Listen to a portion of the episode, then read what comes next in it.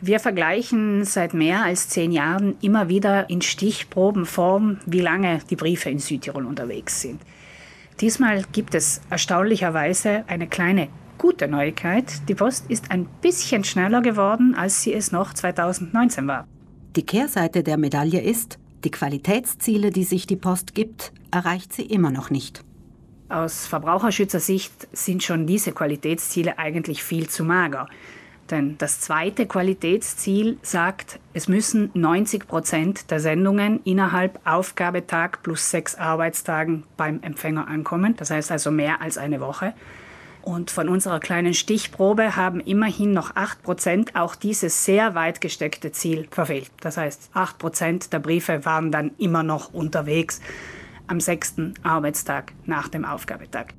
Das kann zu lange sein, wenn es sich um wichtige Dokumente handelt, etwa eine Rechnung, einen Vertrag oder Unterlagen für einen Wettbewerb. Noch schlechter fällt das Ergebnis der Stichprobe der Verbraucherzentrale aus, wenn es um ein weiteres Qualitätsziel der Post geht.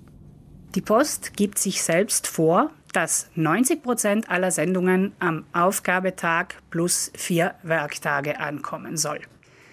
In unserer Stichprobe erreichten allerdings nur 78 Prozent der Sendungen den Empfänger am vierten Werktag plus Aufgabetag. Das heißt, gut 12 Prozent der Sendungen waren zu diesem Zeitpunkt irgendwo noch unterwegs und wir wissen nicht genau wo. 230 Briefe hat die Verbraucherzentrale für ihre Stichprobe kreuz und quer durch Südtirol geschickt. Dabei hat sie festgestellt, die Zustellzeiten sind je nach Bezirk ziemlich unterschiedlich. Wenn wir zum Beispiel schauen, am schnellsten waren die Briefe ins Pustertal. Die waren nach knapp drei Tagen angekommen. Ebenso wie die Briefe ins Eisacktal, die brauchten im Schnitt nur 2,9 Tage. Am längsten warten tut man auf einen Brief, der von Bozen nach Bozen geschickt wurde, denn der war stolze 5,2 Tage unterwegs im Schnitt. Ebenfalls lange warten muss man auf Schreiben, die ins Unterland unterwegs sind. Daran etwas verbessern kann nur die Post selbst.